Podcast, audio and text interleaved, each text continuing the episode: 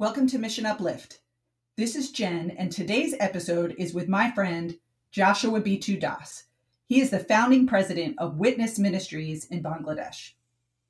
We recorded this conversation several months back, around Easter. Quite a lot has changed since that time, both in America and in Bangladesh. But there is something for all of us to take away from this chat. Bitu and I had a great talk about his story, about the grace of listening, the rhythms of a missionary disciple, and what it means to live a questionable life. It might not be what you think. Check out episode 11 Uplifting Witness.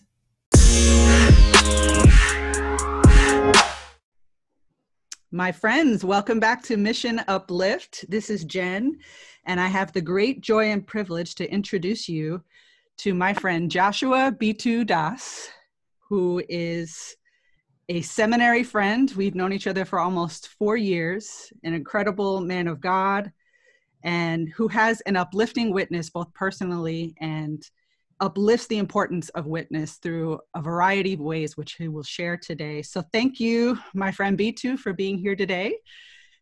Would love to hear a little bit about you. Well, hey, thanks, Jen, for having me on uh, Mission Uplift, uh, this podcast. I am so grateful that you've thought of me to be on this um, podcast. I'm humbled to be here. Uh, as Jen said, we go back about four years uh, in a Canadian diner of all places in Dallas. Uh, in Dallas, uh, eating poutine. Uh, but oh, I, am so thankful and grateful for our friendship. Um, well, a little bit about me. I'm Joshua Bitu Das. I'm from the great nation of Bangladesh. Um, if you guys don't know where that is, I'm sure you guys know wh- where India is. We're in the left armpit of India. Uh, I say uh, w- we are, I think, the most densely populated country in the whole wide world. We've got about 165 million people in a land size a little bit bigger than uh, New York. So that's about more than half the people of the United States shoved into the state of New York. So that gives you a little bit of uh, perspective. And uh, I've been at Dallas Seminary since uh, 2016. Uh, and before coming to Dallas Seminary, I was in uh, finance for a brief while. So, yeah. So, tell us a little bit about your story of coming to Christ in Bangladesh and how witness, witnessing, testifying, evangelizing, how that became so um, important to you. Well, uh, let me tell you, you know, people have a drastic conversion story. My conversion story goes back a generation before me. Um, my father, who comes from a Hindu family, uh, just um, always knew that there was something more than worshiping idols. The first time an evangelist came to this village, he accepted Christ as his personal savior uh, and declared it in his life. And he was kicked out of his family and his family inheritance because of that. Then he met my mom uh, at a church, and my mom comes from a heavily Catholic background, but they came to know the Lord. So I was, uh, I tell people I won the lottery of being born in the family of Bino and Agnes. Uh, and I was part, uh, my dad's personal philosophy was to have the baby in the family prayer time in church so that when he's asked, uh, when we're going to church, he could say, before I even had cognition, uh, to be part of the blessing. So I was taught in the fear of the Lord very early on. So I tell people the best, um, the greatest day of my life is April 16, 1995. It was, I, I remember like yesterday, I was four and a half years old, but it was a uh, Easter morning, right after the sermon, my dad's like, "Do you want to, you know, make this decision today?" I'm like, "Yeah, I'm ready." And uh, Dr. John Shurkar, uh, who was the speaker that day, uh, helped me accept Jesus Christ as my personal Savior. Uh, let me tell you, I didn't know anything about sanctification, justification, glorification. I, all I knew was I was going to walk the streets of gold with my Savior one day. Mm. Absence from the body, presence of the Lord. A, a faith of a four and a half year old um, I, I just knew that. But another great blessing in my life was the school I grew up. Um, was William Carey Academy. I got a scholarship to attend this school, which was American school in my hometown of Chittagong, Bangladesh.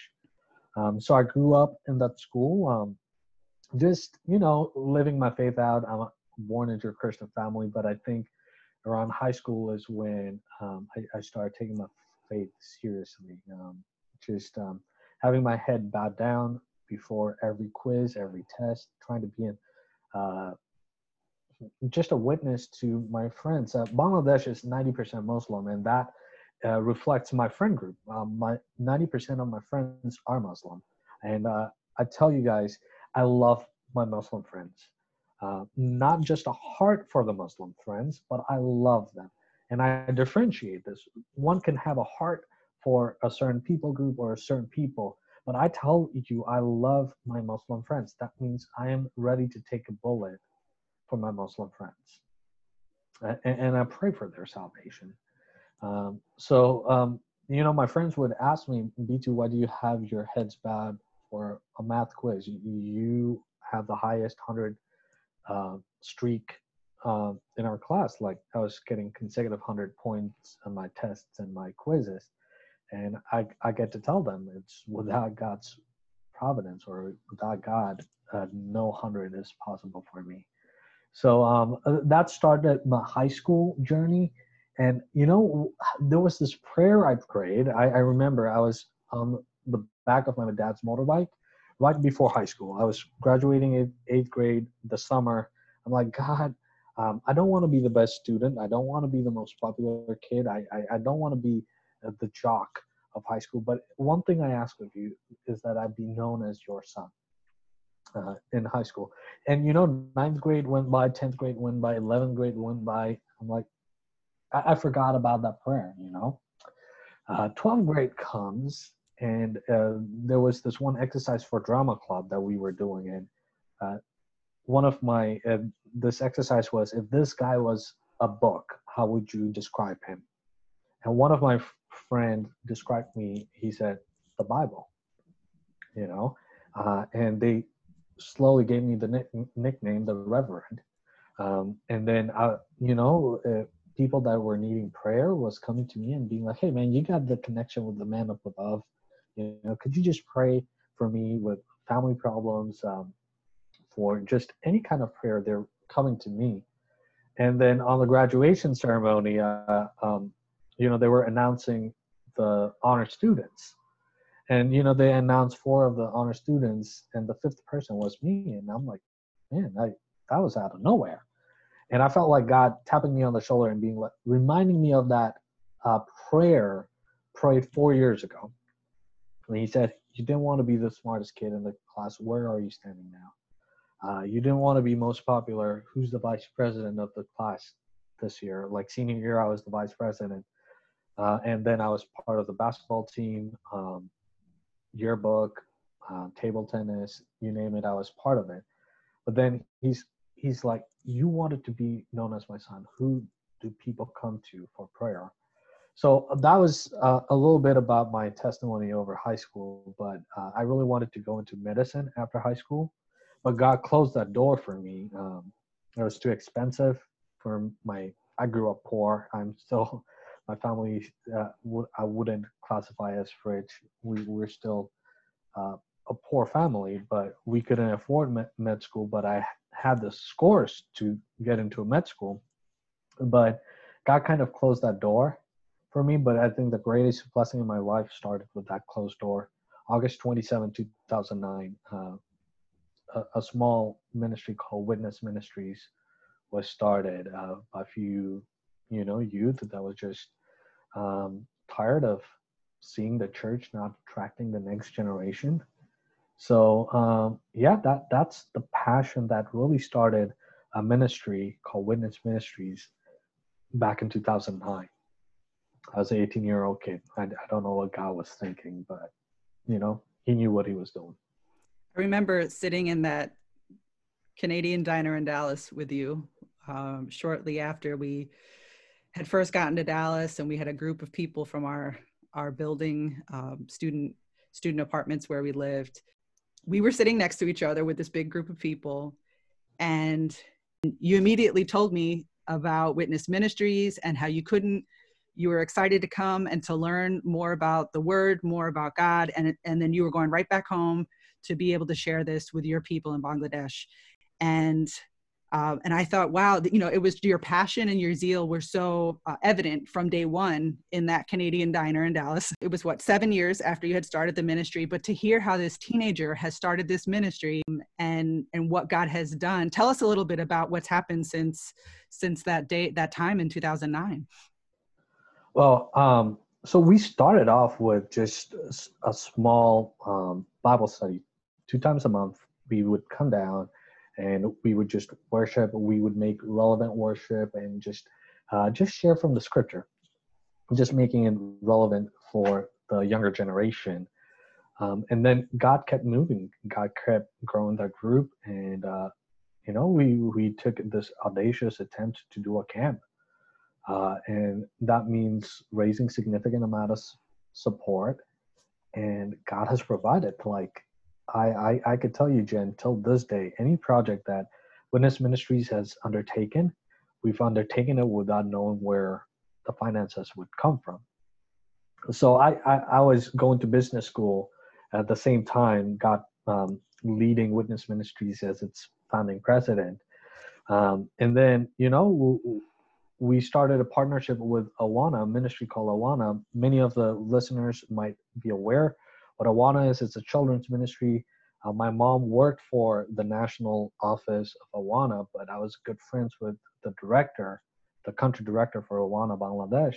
And uh, we, I think around 2012, we started a, a partnership with Awana where we, as Witness Ministries, de- developed their outreach programs to the street children. So we would come up with um, relevant skits, relevant uh, worship songs, uh, and uh, fun ways to communicate the gospel truth to underprivileged kids.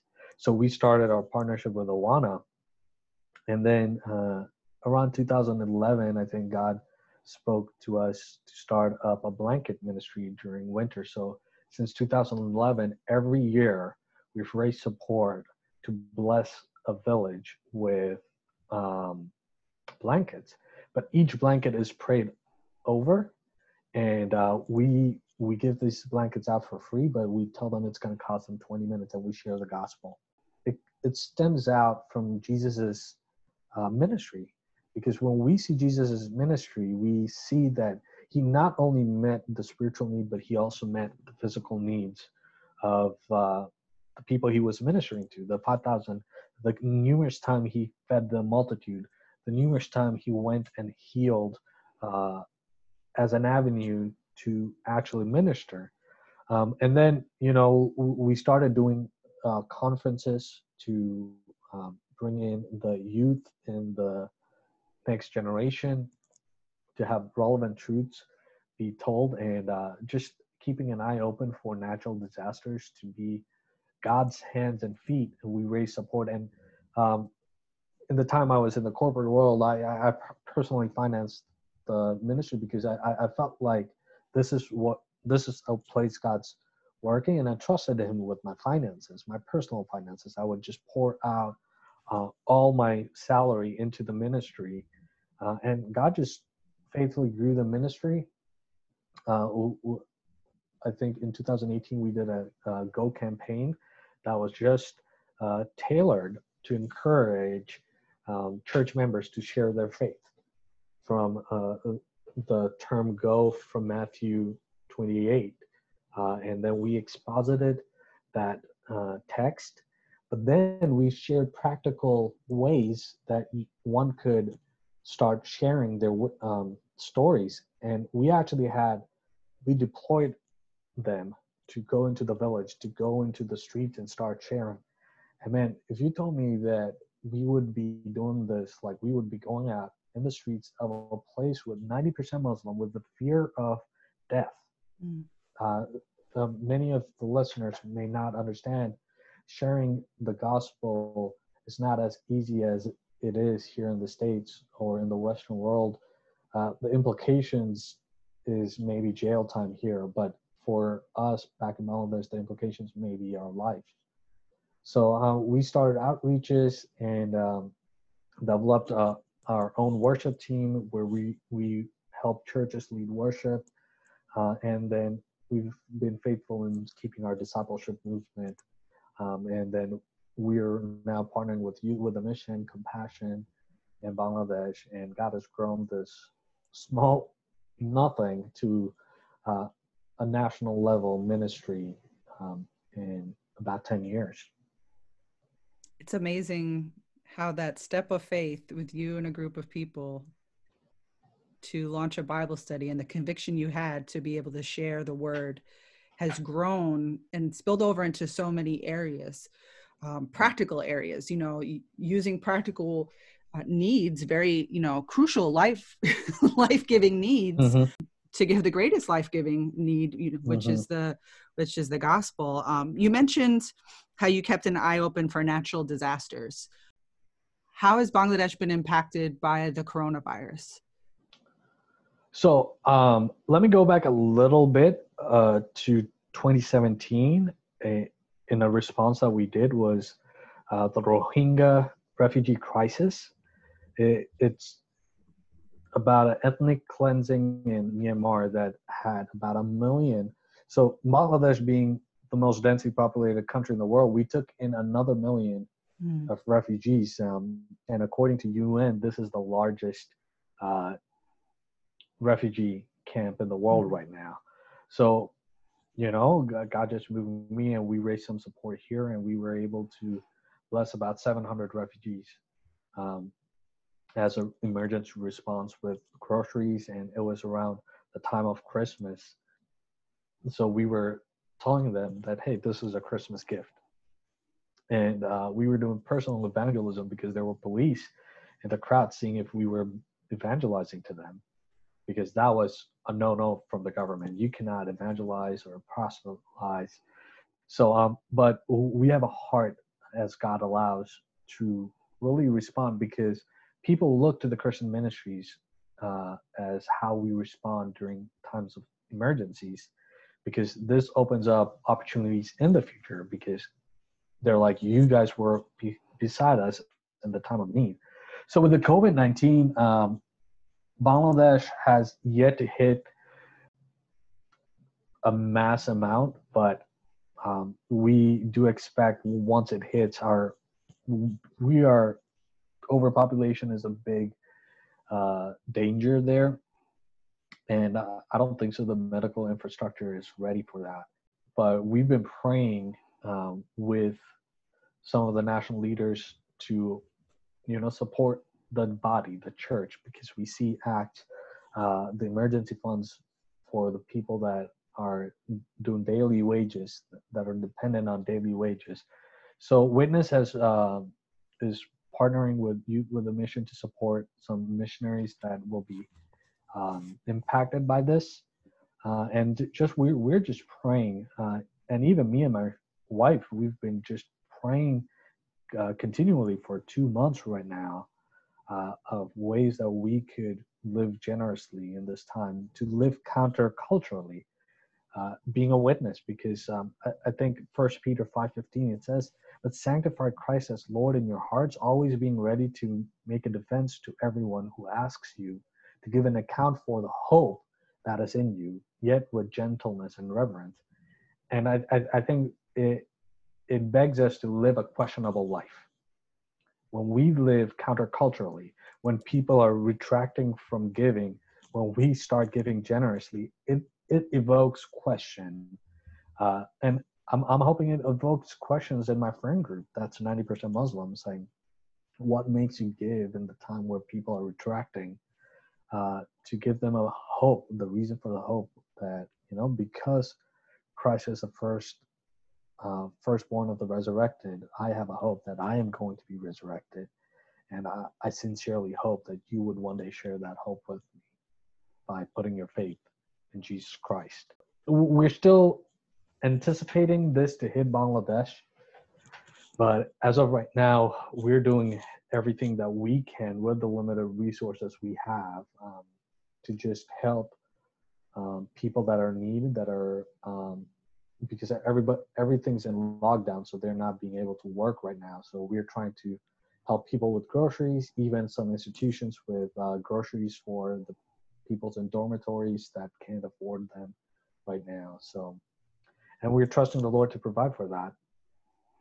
Now, how much does it cost for, say, a month's worth of groceries, American dollars, to be able to support the ministries and um, missionaries who are in Bangladesh? So, uh, a small family unit, uh, I think fifty dollars would uh, probably provide them for a month's worth of groceries, and and maybe then some. And it depends, like even here, like how New York's living expense is different from sure. Uh, Dallas. Uh, it depends on where these missionaries are.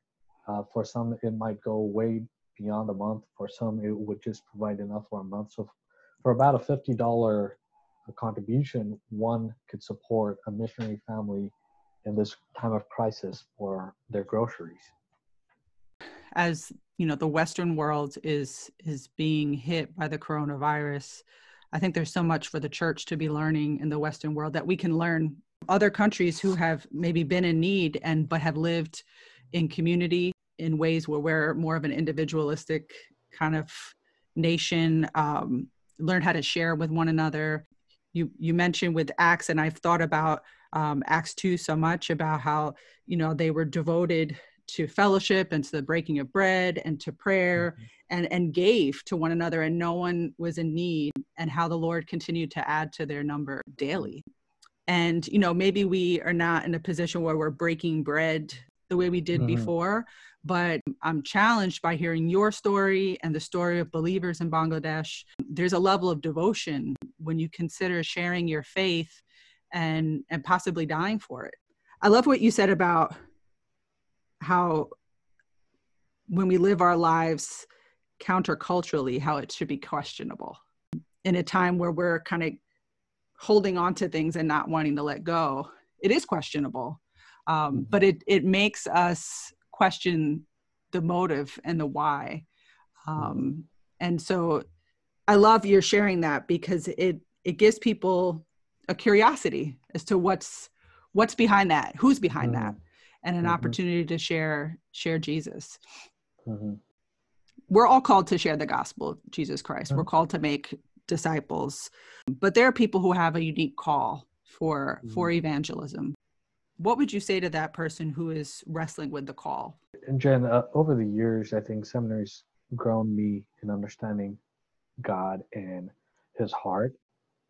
So I, I I would first tell that person be at ease. God's the initiator of missions. It is we who join Him in this grand redemption of His people. Uh, just know that when you think you're important, he doesn't need you. Mm-hmm. Um, sometimes when I get overwhelmed uh, with, okay, God, like, where's the vision? What could we be doing more? Sometimes he has to come and minister to me and say that I could use any Tom, Dick, and Harry from the road to establish my kingdom. Okay, I don't need you, but I really want you. Mm. So, first, uh, take ease. God's at work. God's at work. You do not need to win the world by tonight. Um, God's at work at redeeming to himself his people.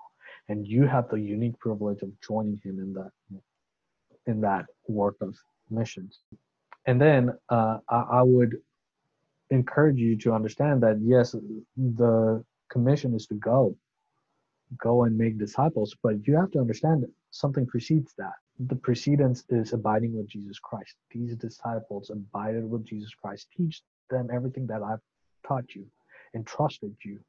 You know, and this is what Paul tells Timothy: entrust to others what I have entrusted with to you.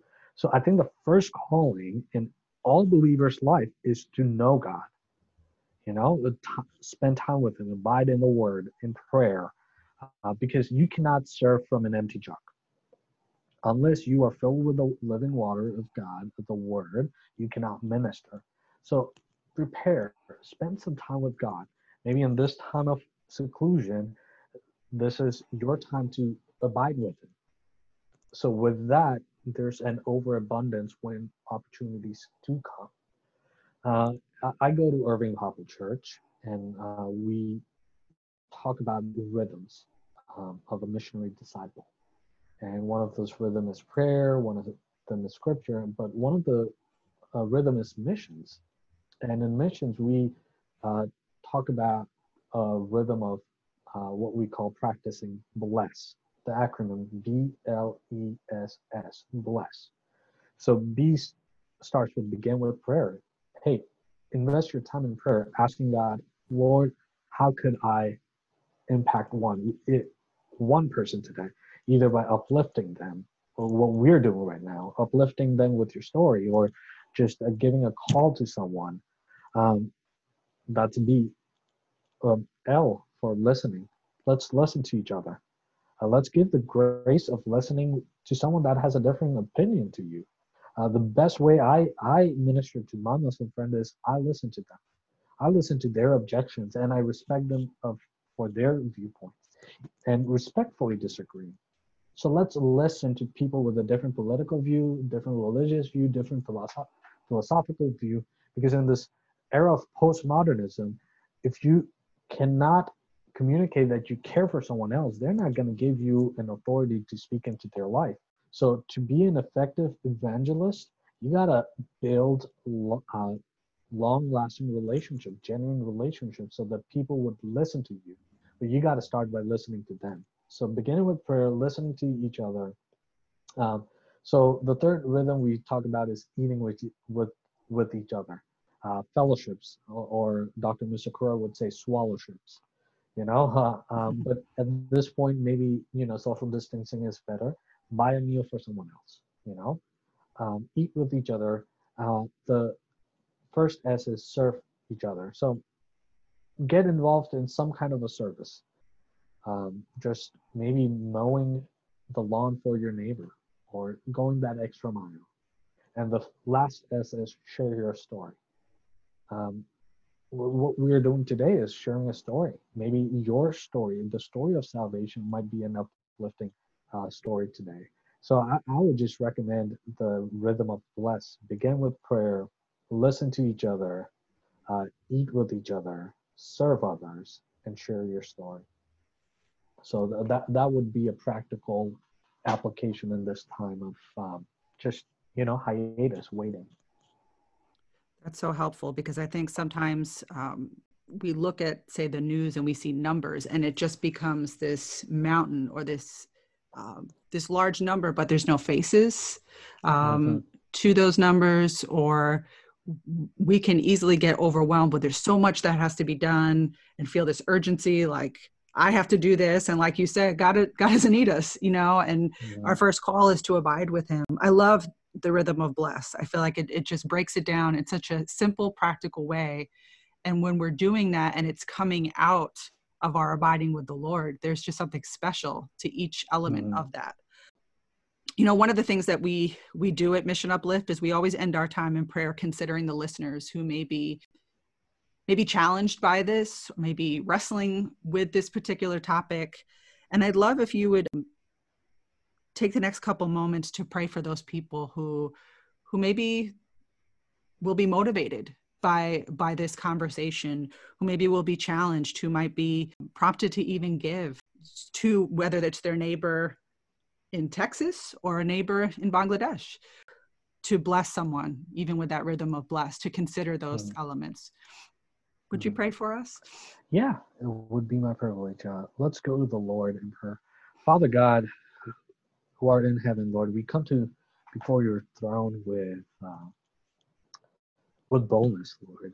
Uh, Father, at, at the uh, end of resurrection, I first want to come and thank you for resurrection. Father, Christmas would have been vain if there was no resurrection. Father, thank you for the hope of resurrection. Because Jesus Christ, you are the first uh, to be resurrected. We have hope that we being who are in faith with you, we will be resurrected. And Lord, as people of hope, our, our, end is not here, Lord. Your death does not mean end for us, Lord. And Father, like a novel uh, there's ups and downs in the middle, but there's the end of the story, and we who are in you, we know the end of the story. We get to rule with you. We get to face you in heaven, but we get to rule with you in in this earth, Lord. It's heaven is not our final destination. It's earth. You're going to restore um, your kingdom again, Lord. And Lord, it is with this uh, end in sight that we are to go tell it on the mountain. We are to share this good news that life is not meant to be lived haphazardly. Life is not meant to be lived in fear. Life is to be enjoyed. Uh, John 10, uh, Jesus, you say that I come that you may live and live life in abundance. And Lord, I'm not trying to preach uh, prosperity here, Lord, but I'm just trying to say that there's life worth living in you, Lord. That's and that's the greatest news that I was supposed to die and that death penalty was taken by my Lord Jesus Christ. And Father, I, I just want you to encourage anyone that's on the fence about uh, what he or she might have to do. Um, Holy Spirit, would you just come and minister to them right now? Father, I pray for anyone who's dealing with loneliness right now. Would you come and fellowship with them ever so presently right now? Uh, Jesus, would you just come and hug them? Uh, Father, anyone that's struggling with finances, Lord, you are the provider. You provided in the midst of a desert. Lord, you anyone that's stuck with a decision, Lord, they feel like they're on the banks of the Red Sea, the walls are closing down, the enemy is about to destroy them. Father, would you remind them you're the Lord that splits the Red Sea? Father, the truth that even when our back's against the wall and defeat is imminent, the story's never over until you show up, and you always show up, Father. You always show up, and the story's never the same again. Would you remind the listeners that are listening to this today, as Dr. Allman always said, what you have done in the past is a pattern and a promise of what you will do in the future. Although you're too creative to do the same thing same way twice, because you're the original creator, you're too creative, Lord. Father, would the listeners pay attention to the patterns that you have set in scripture and in their life? If you've provided in the past, there's no reason to doubt that you're going to provide today, but it may look different, Lord. Lord, I, I pray for those who have the who will be encouraged. Would you just give them the unction of your Holy Spirit? Oh, Holy Spirit, would you just come and use them so mightily? Would you open up avenues for them to share their faith? to share what you have done with clarity, with unction, and with uh, the power, as as Paul talks about in Romans, that for I'm not ashamed of the gospel, for it is the power of God for salvation to everyone who believes, to the Jew first and also to the Greek. Lord, let us now be ashamed of the gospel, for it is the power, for it is your power unto salvation. And may the people that are listening to this be empowered by the gospel, be reminded that the gospel is still powerful today. And the gates of hell will not prevail on the church, Lord. I declare that yet again. That the gates of hell will not prevail. And the gates of hell is trembling at the people that are getting ready to share their faith mightily, wherever they are, Lord. And Lord, I pray for a spirit of boldness to those who will be stepping out in faith, sharing their lifestyle, living a questionable life, living a life that is countercultural in obedience unto you. Would you be ever so present for them? Father, we give you all the glory, praise, and honor because all is due to you. May we always be careful to step out of the uh, spotlight because always and forever the spotlight belongs to you, Lord. Uh, we give you again all the glory, praise, and honor. And this prayer we ask in the name of our captain, who's the Lord Jesus Christ. Amen. Amen.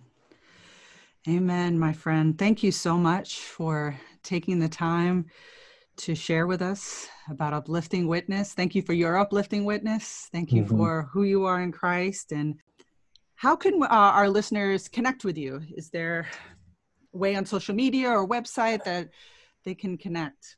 So we're working on our website for Witness Ministries and uh, working on the U.S. side for like being um, transparent with donations and everything. So that's still under work, but people could connect with me via Facebook. Um, my name, Joshua Bitu Das.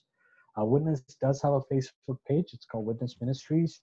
Um, and then, you know, you, you guys could email me. I think Jen might provide the email um, information Absolutely. podcast. And um, you know, I, would love to even schedule a call. Um, and if you would email me, we would love to schedule a call and uh, just share our stories or just be a source of um, an encouragement. So yeah. Amen. I've always walked away encouraged, whether it's just walking across campus or having the opportunity to sit down and chat. And so I'm grateful that that you get a glimpse into his encouragement, his witness, and his his joy in Jesus. So thank you, my friends. Blessings, blessings to you and to Megan. Grateful for you. Thank you for having me. I've been blessed by Bitu's story and his witness from day one, back in that Canadian diner in Dallas. And it has been a great joy to journey with him in seminary and also to see the Lord bless him and his beautiful wife, Megan. There is a lot to take away from this conversation. I know I am challenged to consider what it looks like for me to live a questionable countercultural life for Jesus. So today I leave you with a few questions to sit with and to ask the Lord. In the context of our conversation with Bitu, are you living a questionable life? Are you living counterculturally?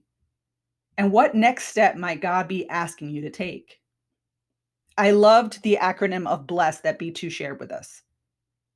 Begin with prayer, listen, eat, serve, and story. I included a link to it in the show notes for you to take a look at.